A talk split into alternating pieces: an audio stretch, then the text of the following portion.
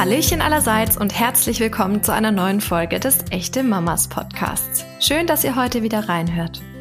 Ich bin Christina Doliva und wir haben in dieser Episode mal wieder eine echte Waldmama aus unserer Community zu Gast, die zugleich auch noch meine Nachbarin ist. Laura ist im neunten Monat schwanger und ausgebildete Psychotherapeutin. Sie verrät uns, welche Besonderheiten ihr Job bei einer Schwangerschaft mit sich bringt, wie sie sich auf die Geburt und einen eventuell geplanten Kaiserschnitt vorbereitet und woher sie ihre Gelassenheit nimmt. Hallo Laura, guten Morgen. Ich habe dich ja gerade schon mal kurz angekündigt, aber erzähl doch bitte unserer Community selber nochmal, wer du bist und was du so machst. Ja, sehr gerne. Guten Morgen. Ich bin Laura, ich bin 27 Jahre alt und verheiratet und bekomme in circa zwei Wochen mein erstes Kind. Genau. Vom Beruf her bin ich Kinder- und Jugendlichen-Psychotherapeutin.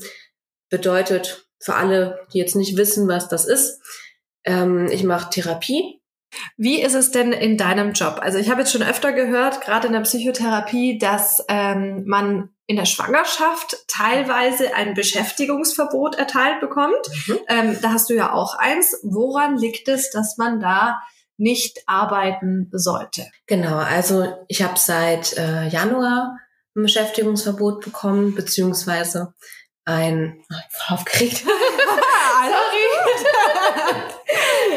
Was die Community nicht weiß, da kann ich mal ganz kurz einhaken. Wir sitzen hier zusammen in unserem Wohnzimmer, weil die Laura ist nämlich meine Nachbarin. Und deswegen äh, kriege ich das immer hautnah mit, was da so alles in der Schwangerschaft passiert und fühle mich auch immer so ein bisschen zurückversetzt in meine Schwangerschaft, die jetzt mhm. ja vor genau zwei Jahren dann demnächst ein Ende gefunden hat.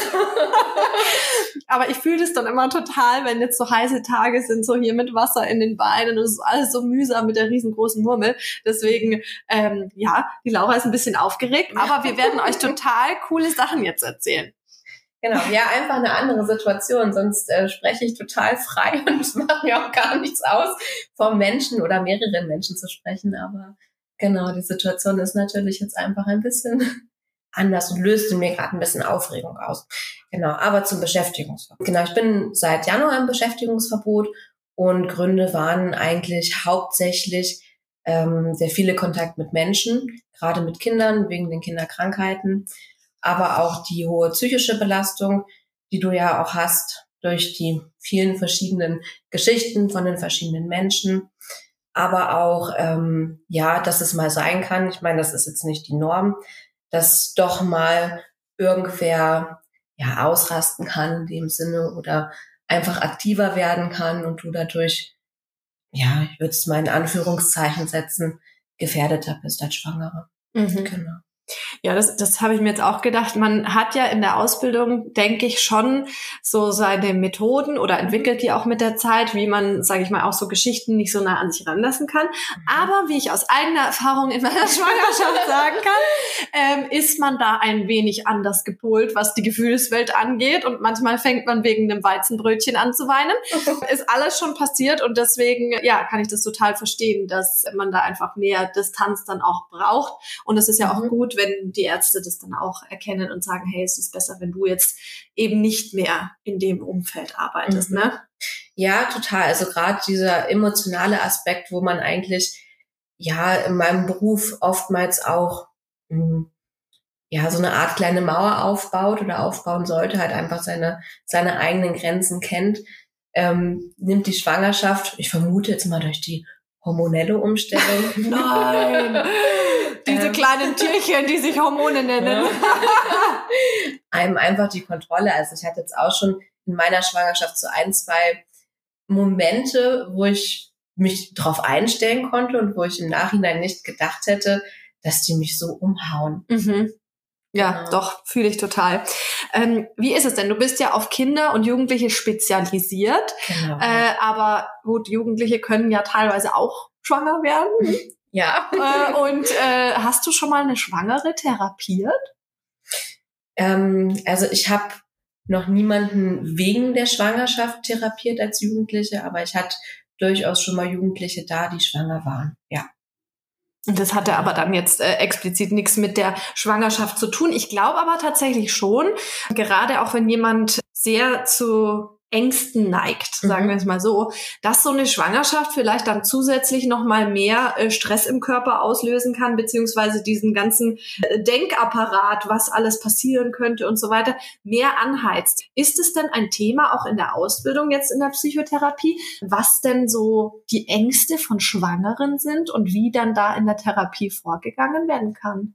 Hm, nicht konkret, nein. Also ich müsste jetzt ganz doll in meinem Hinterkopf kramen, ob wir, also wir haben das Thema schon mal angesprochen, aber dadurch, dass ich ja eher auf Kinder und Jugendliche spezialisiert bin, ähm, eher weniger. Aber es ist auf jeden Fall, ja, ein interessantes Thema. Und ich denke schon, dass allein auch durch das Hormonelle einfach, wenn man schon veranlagt ist oder vorher schon irgendwas hat, ähm, zwecks man ist ängstlicher oder man denkt viel über Sachen nach, dass das darauf noch einwirken kann. Was ja definitiv ein Thema ist, und das kannst du vielleicht aus der äh, Praxis auch bestätigen, sind dann eher die Geschichten, die nach einer Entbindung eintreten. Mhm. Also Stichwort traumatische Geburt oder eben Wochenbettdepression. Es geht ja bei vielen Frauen, das ist, denkt man immer gar nicht, aber es geht tatsächlich öfter mal über den Babyblues hinaus und die wenigsten holen sich da aber auch jetzt wirklich professionelle Hilfe. Was glaubst du, woran das liegt? Hm. Das ist auch eine sehr interessante Frage, aber ich glaube, es liegt einfach noch an dem gesellschaftlichen Bild, was so Therapie, Psychologen in einem auslösen oder was die Gesellschaft noch vermittelt. Also ich sage auch immer ganz gerne, dass zu mir hauptsächlich ähm, mutige Menschen kommen und wir uns gemeinsam an deren Probleme setzen und nicht zu mir kommen ganz, ganz, ganz kranke Menschen, weil das ist so negativ stigmatisiert. Mhm. Es erfordert ja auch einfach Mut zu sagen, hey, ich glaube, ich brauche eine Therapie. Mhm. Gut, bei Kindern wird es dann wahrscheinlich eher äh, im Außen entschieden worden sein. Die werden wahrscheinlich nicht von sich aus sagen, ich muss jetzt zur Therapie. Aber äh, trotzdem erfordert es ja auch Mut, dann dahin zu gehen und zu sagen, ich, ich unterhalte mich jetzt mit der Laura. ich erzähle da jetzt mal, was mich so beschäftigt. Ne? Das, also das ist ja auch eine, eine Hürde, die man nehmen muss. Viele suchen da wahrscheinlich auch erstmal den Austausch im Umfeld, was ja auch total wichtig ist, ähm, dass man sich da äh, irgendwo gut aufgehoben fühlt oder mit dem Partner, der Familie und so weiter drüber spricht. Mhm. Aber wenn man tatsächlich das Gefühl hat, würde ich sagen, da kommt man gar nicht weiter, dann macht es schon Sinn, den mutigen Schritt zu gehen und äh, mal den Therapeuten aufzusuchen, oder? Ja, ja das, das ist definitiv richtig und viele, ähm, also woran es auch noch liegen könnte, ist einfach, dass man psychische Erkrankungen oftmals nicht ernst genommen werden. Also mhm. auch wirklich als Erkrankung oder als, also dass die einfach nicht als, als Krankheit gesehen werden oder dass man denkt, ja, damit muss ich jetzt zurechtkommen, da, ist jetzt, da muss ich jetzt zu niemandem hin. Aber ich sage auch immer, na ja, wenn man sich jetzt das Bein bricht, dann guckt man ja auch erstmal nicht bei Google, was mache ich denn jetzt? Wie kann ich das zusammenflicken? Ähm, wie muss ich das stützen? und gehe dann erst nach drei Monaten zum Arzt, wo mhm. der Beinbruch schon sich entzündet hat oder schlimmere Sachen. Und so ist es halt bei psychischen Erkrankungen, also bei starken psychischen Erkrankungen auch so. Ähm, ja, dass viele das selber runterspielen und auch erst ja den Mut finden müssen, zu uns zu kommen und es auch oft zu einem Zeitpunkt ist, wo es eigentlich schon viel schlimmer geworden ist. Mhm. Vielleicht nimmt man das im ersten Schritt auch selber gar nicht so ähm, extrem wahr. Also mhm. es ist mhm. ja manchmal auch so eine schleichende Geschichte, die das sich stimmt, dann einstellt. Ja. Also wenn ich jetzt zum Beispiel an nach meiner Entbindung damals denke, mich mhm. hat's halt komplett aus den Latschen gehauen. Mhm. Ähm, aber ich dachte auch, dass äh, ja, dass das halt einfach jetzt so ist, weil das die Hormone sind, die aufeinander knallen und es gehört natürlich auch mit dazu. Mhm. Aber jetzt rückblickend betrachtet, kann ich schon eigentlich sagen, dass ich jetzt für mich erkennen würde, dass es sich um eine leichte, also wenn auch nur eine leichte, aber schon um eine leichte Wochenbettdepression gehandelt hat, mhm. ähm, weil mich das einfach, also ich hatte da echt dran zu knapsen, weil es mir halt einfach nicht gut ging und weil ich mich die ganze Zeit gefragt habe, warum geht's mir denn jetzt nicht gut und äh, warum ja, ähm, mag ich mein Baby jetzt nicht im ersten Moment so, wie man das vielleicht mögen sollte. Das haben ja total viele Mamas das Thema, dass jetzt nicht nach der Entbindung gleich diese ultra krasse Mutterliebe kommt. Deswegen an der Stelle schon mal, wenn es bei dir nicht so sein sollte, ist ganz normal.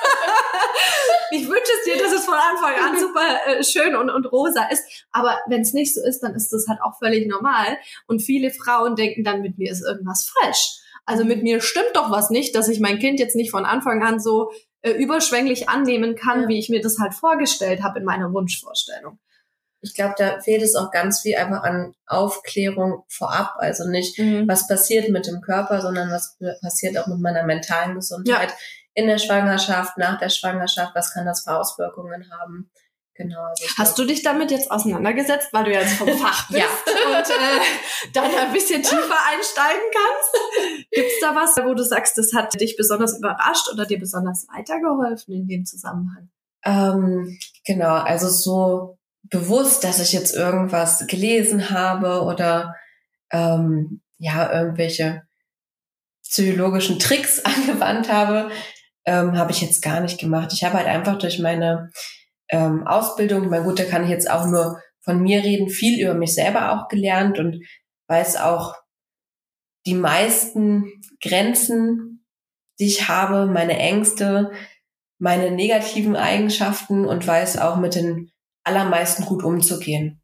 Genau. Und es entsteht ja im Laufe, ja, von, von so einer Schwangerschaft kommen ja auch immer wieder so, so Gedanken hoch und jeder Mensch muss halt auch so seine eigene Strategie finden, mit diesen Gedanken umzugehen, die für sich zu klären.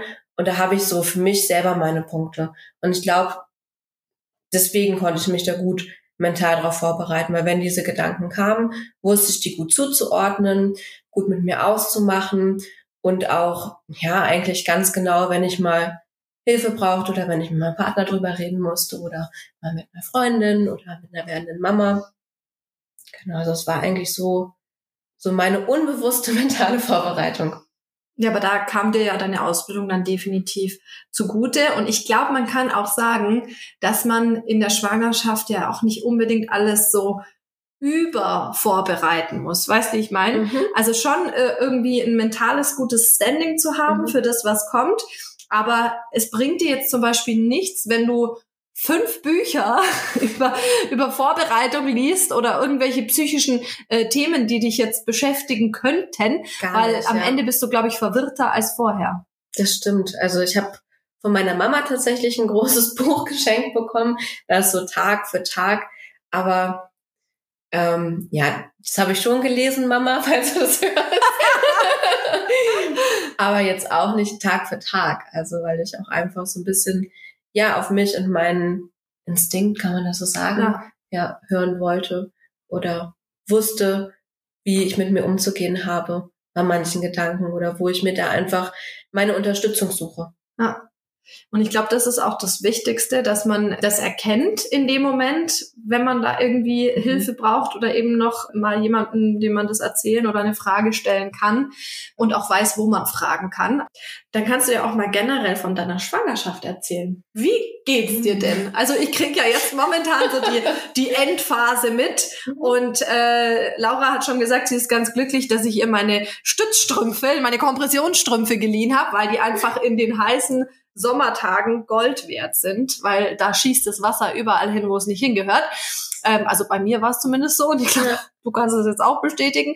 Aber wie ging es dir denn generell in der Schwangerschaft? Ich glaube, du hattest mal erzählt, dass es dir anfangs gar nicht gut ging, ne? Ja, tatsächlich. Also ich hatte ähm, bis circa zur 25. Schwangerschaftswoche äh, starkes Erbrechen und starke Übelkeit, habe auch äh, Medikamente nehmen müssen.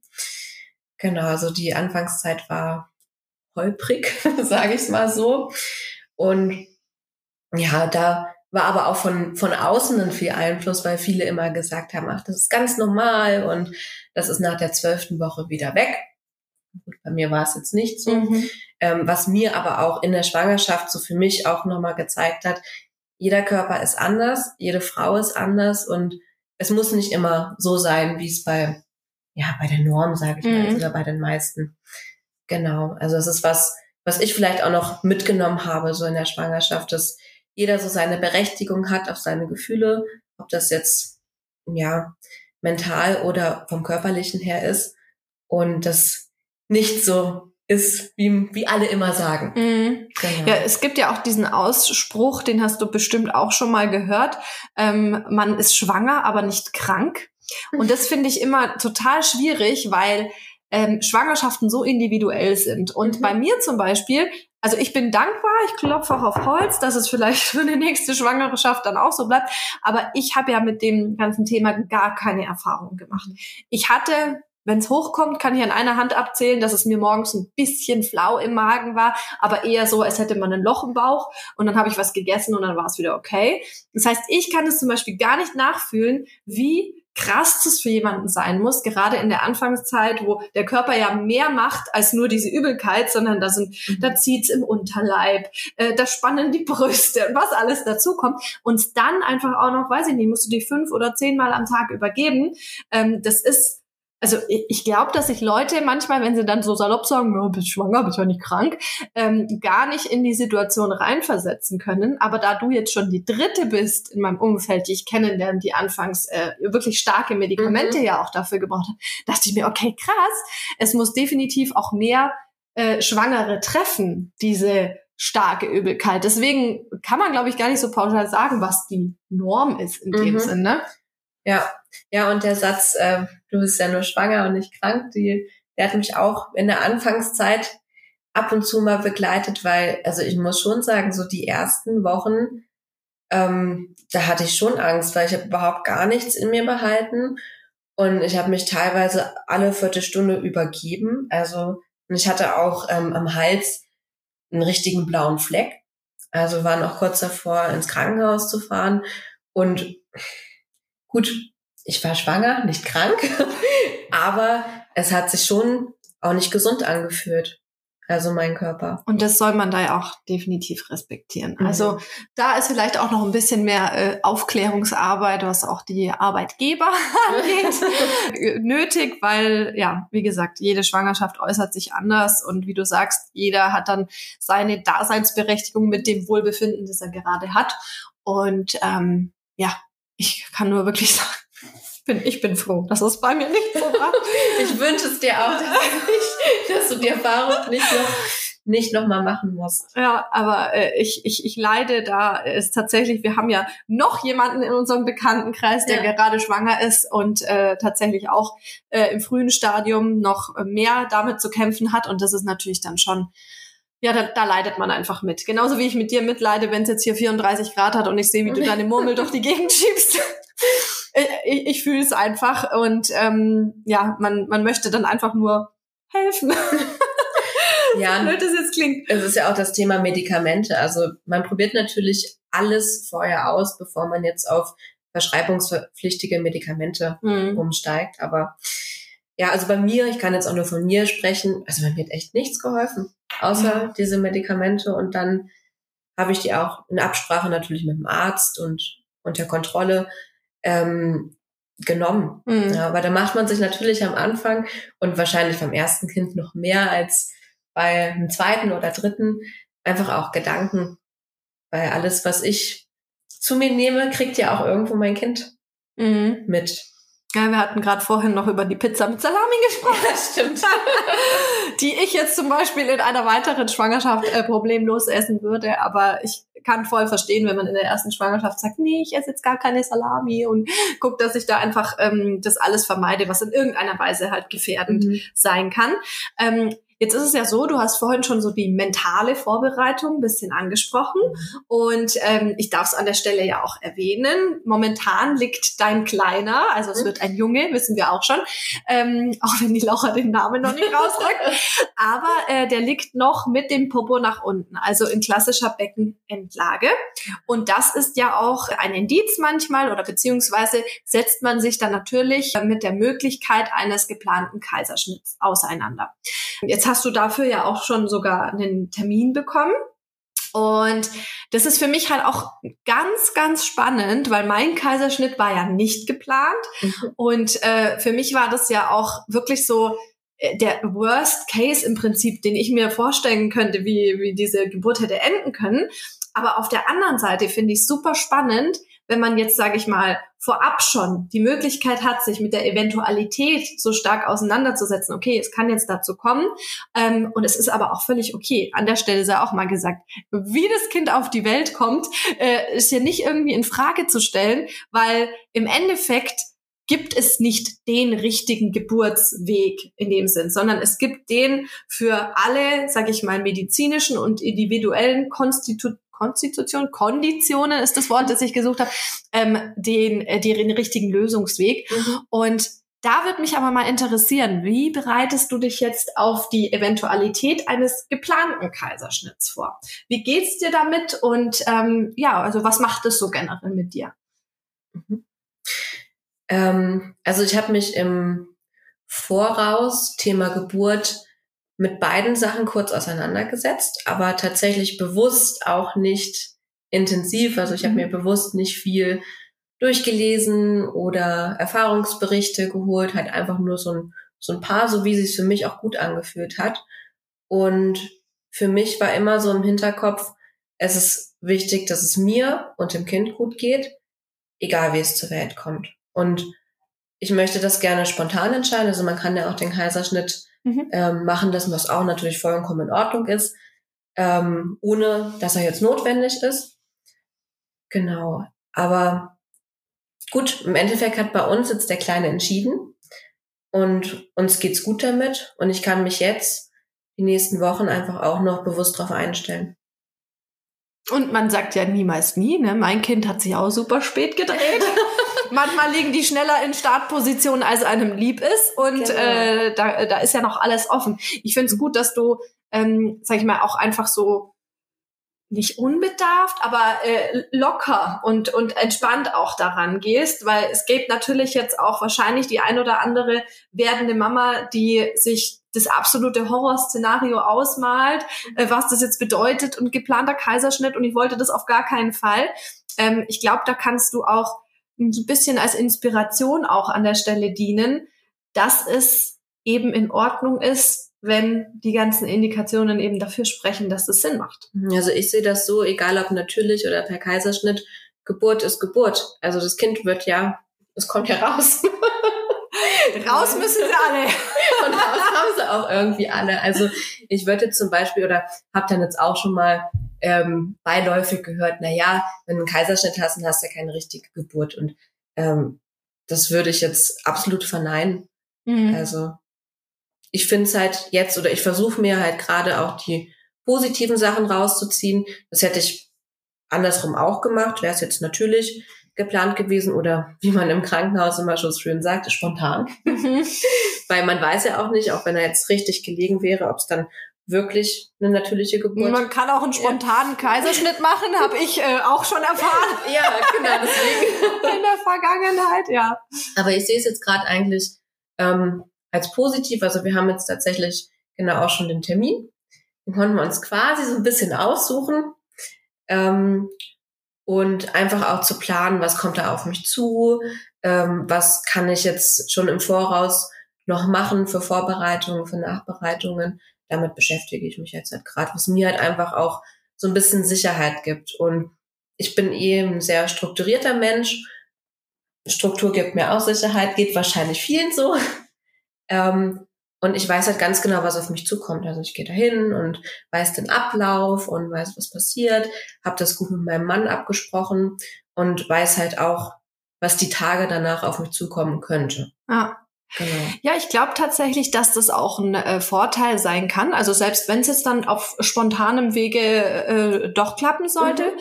dann ähm, hast du aber zumindest dich mit der Eventualität auseinandergesetzt. Und ich bin auch kein Fan davon, sich mit, ähm, sag ich mal, Negativen zu sehr auseinanderzusetzen. Aber ich für meinen Teil, ich habe mich lediglich ähm, in meiner Geburtsvorbereitung damals damit auseinandergesetzt, okay, es kann schon sein, dass es zum Kaiserschnitt kommt und wenn es so ist, ist es auch in Ordnung. Ich war jetzt zum Beispiel auch überhaupt nicht schockiert in dem Sinn, als es dann hieß, okay, wir machen das jetzt oder wir, wir sollten das jetzt machen. Aber äh, im Nachhinein, jetzt wo du das sagst, ich weiß dann, wie das Ganze abläuft. Mhm. Das wusste ich zum Beispiel gar nicht. 0,0. Und da hätte ich mir im Nachhinein schon gewünscht, einfach zumindest so das Verständnis dafür zu haben, okay, es wird jetzt das gemacht, äh, das gehört da äh, so zu den Schritten dazu. Was passiert denn mit dem Baby äh, direkt im Anschluss? Und ähm, das sind so Sachen, ich glaube, da würde ich mich jetzt im Nachhinein doch ein bisschen zumindest vorbereiten, mhm. ähm, damit es so im Hinterkopf abgespeichert ist, wirklich so als kleine Hintertür, wenn man eine spontane Geburt eben plant, ähm, dass man da zumindest nicht ganz so überrumpelt ist oder überwältigt vielleicht teilweise auch, weil ich habe auch schon von äh, Freundinnen gehört, die da wirklich teilweise kurz vorm OP zusammengebrochen sind, als es dann doch zum Kaiserschnitt kam, weil äh, sie das Ganze so überwältigt hat. Ne? Mhm. Und das ist dann natürlich auch schade, wenn du ähm, dann so die Fassung im Prinzip mhm. verlierst, weil du dich nicht ausreichend vorbereitet hast. Ja, dir wird halt einfach auch dann in dem Moment die Kontrolle genommen und das ist ja auch nochmal so, so ein Thema, du hast ja vorhin gesagt, wenn er sich jetzt noch drehen sollte, auch, das haben die im Krankenhaus auch gesagt, auch am gleichen Tag habe ich immer noch die Kontrolle und die Entscheidung zu sagen, ich fahre jetzt wieder nach Hause mhm. und komme dann wieder, wenn es losgeht. Ja, und das finde ich halt so ein ganz wichtiger Punkt, dass du halt mit einem ja, Kontrollgefühl sieht es vielleicht ein bisschen falsch an, aber einfach mit einem Sicherheitsgefühl mhm. da in die Geburt reingehen kannst. Ob es jetzt dann der Kaiserschnitt wird oder nicht, du hast dich auf beides irgendwie vorbereitet. Mhm. Und worauf man sich auch vorbereiten sollte, weil alle reden immer Geburtsvorbereitungskurs, Stillkurs und so weiter. Alles gut und schön, aber so generell auch die Zeit nach der Entbindung, also das Wochenbett, ist etwas, was manchmal ein bisschen vernachlässigt wird in der ganzen Vorbereitung. Wir haben da eine fantastische Podcast-Folge, muss ich an der Stelle mal ein bisschen äh, Werbung machen, auch mit einer Laura, nämlich mit unserer Instagram-Hebamme Laura, ähm, wo wir über das Wochenbett gesprochen haben und wir verlinken die euch auch nochmal in den Show Notes, dann könnt ihr da nochmal reingucken, weil da gibt's einiges, woran man vielleicht vorab gar nicht denkt, mhm. was man aber definitiv äh, berücksichtigen sollte, wenn man sich darauf vorbereitet. Bist du denn bereit für das, was danach kommt? Würdest du sagen, du bist vorbereitet oder ist noch, du hast ja noch zwei Wochen Zeit? Ne? ähm, vom Gefühl her, ja, würde ich schon sagen. Und ich habe aber schon von vielen gehört, die Realität wird dann anders sein. ich weiß gar nicht, von wem das gehört haben könntest. nee, ich stelle mich halt einfach, ähm, weiß nicht, ich habe gar nicht so eine, so eine richtige Vorstellung. Ich lasse mich einfach ja drauf ein oder versuche meine Entspanntheit, die bis jetzt noch geblieben ist. Also es hat sich über die ganze Schwangerschaft auch so ein bisschen gezogen, aus Thema Geburt. Ich hatte jetzt nie irgendwie Angst, also wirkliche Angst davor. Also ich kann da jetzt auch nur von mir reden und von meinen Empfindungen. Respekt schon, aber nie so richtig, dass ich mir jetzt wirklich Angst vor der Geburt gemacht habe oder ähm, ja Angst, was danach mit dem Baby ist. Also ich beschäftige mich jetzt halt schon mit ganz vielen Fragen und spreche auch mit schon erfahrenen Mamis drüber. Ähm, ja, aber kann man sich eigentlich zu 100 Prozent nicht darauf vorbereiten, was einen da erwartet? Also Gegenfrage. Ich würde sagen nein, äh, weil jedes Kind natürlich auch äh, anders ist und individuell genau. ist. Und ähm, da kommen, also man wächst dann mit den Herausforderungen, was dann eben so kommt, wenn dein Kind sich halt, weiß ich nicht, abends nicht beruhigen kann, die mhm. ersten Wochen halt sehr viel schreit oder so. Das, da kannst du nicht davor darauf vorbereitet sein. Ne? Aber was in dem Moment halt einfach dann wichtig ist, wenn es so sein sollte oder wenn irgendwas ist, was dich herausfordert, dass du dann halt einfach auch äh, das Gespräch mit anderen suchst und dir äh, den Rat suchst, ja, wie, wie hast denn du das gemacht? Also ich denke da noch an einen Wochenbettbesuch, wo dann auch meine Schwägerin kam, die hat drei Kinder, das heißt, die hat das Ganze schon öfter durchexerziert als ich. Ähm, und mir hat es so gut getan, einfach auch zu hören, ja, es, sie war teilweise so verzweifelt, weil äh, das äh, Baby wie am Stück gebrüllt hat. Sie hat sich den Arm aufgekratzt, weil sie einfach nicht wusste, äh, wie sie sich sonst irgendwie anders hätte beruhigen mhm. können. Weil man muss ja auch manchmal sagen, äh, du kommst da halt einfach auch an deine körperlichen und psychischen Grenzen. Ähm, muss nicht sein, aber hin und wieder kommt es vielleicht vor, wenn man Mama ist. Und ähm, dann ist es einfach gut zu hören, dass du da nicht alleine bist, sondern dass man mit anderen in einem Boot sitzt und mhm. sich gegenseitig unterstützt. Deswegen gibt's ja auch unsere echte Mamas Community. ja, oder einfach sich auch darauf einzustellen, dass sowas passieren kann und dass es auch gar nicht so unwahrscheinlich ist, dass man überfordert ist, dass man mal keine Ahnung hat und dann einfach auch ähm, ja das als normal und als okay zu bewerten, mhm. dass man halt einfach mal so ja über seine Grenzen geht oder über seine Grenzen gehen muss. Ja. Das finde ich auch ganz wichtig und vielleicht ist das einfach auch eine gute Vorbereitung, dass man sich genau auf das einstellt. Ja. Dass man sich eigentlich nicht zu tausendprozentig darauf vorbereiten kann, weil halt jeder individuell ist. Ja. Da gibst du den Mamis hier gerade schon richtig viel mit, obwohl du noch gar nicht in dem Game so richtig drin bist. Aber es ist super, ich finde es klasse. Ähm, was bei mir tatsächlich auch so ein, so ein Punkt war, ich habe ja immer gesagt, wir haben ein Anfängerbaby bestellt, ja. Also wir kriegen so eins, das schläft die ganze Zeit, das ist total brav, äh, hat irgendwie nie irgendwelche äh, Macken in dem Sinn, dass es mal äh, länger schreit oder was weiß ich was. Ja, und dann kam es halt doch ein bisschen anders. Also sie war halt dann am Anfang schon von, von äh, Bauchschmerzen auch geplagt.